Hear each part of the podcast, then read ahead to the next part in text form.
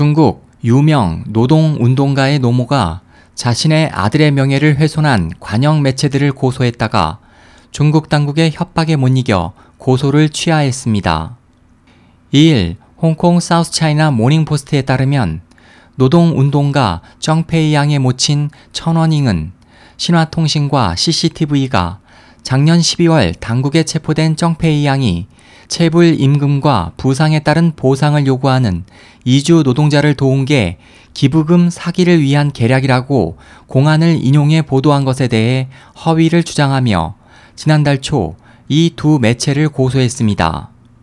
신문은 지난달 법원 관계자가 천 씨에게 전화를 걸어 고소를 취하하라고 압박했다며 정페이 양의 변호인 면회 허용과 재판 일정 확정을 요구하며 맞섰으나 당국은 소송을 계속 진행할 경우 외과 의사인 손자의 경력이 위험에 빠질 수 있다고 협박해 결국 소송을 취하하기로 결정했다고 설명했습니다. 정페이 양은 지난해 12월 사회 질서 혼란 촉발 혐의 등으로 노동운동가 5명과 함께 당국에 구금됐지만 정식 기소되지 않은 채 변호사 면회도 허용되지 않고 있습니다.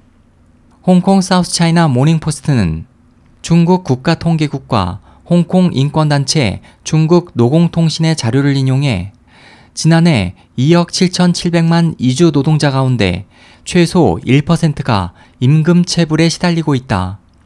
평균 임금 체불액은 9,788위안, 약 172만 원으로 전년보다 2.9% 증가했다면서 지난해 중국에서 발생한 파업 노동자 시위는 2,774건으로 전년의 두 배에 달했고 올해 1월에서 4월에도 전년 동기 대비 18% 증가한 천여 건이 발생했다고 설명했습니다.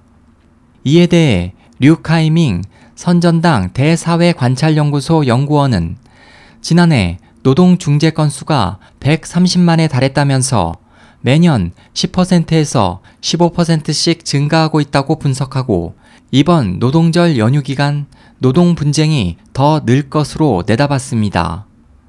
SOH 희망지성 국제방송 홍승일이었습니다.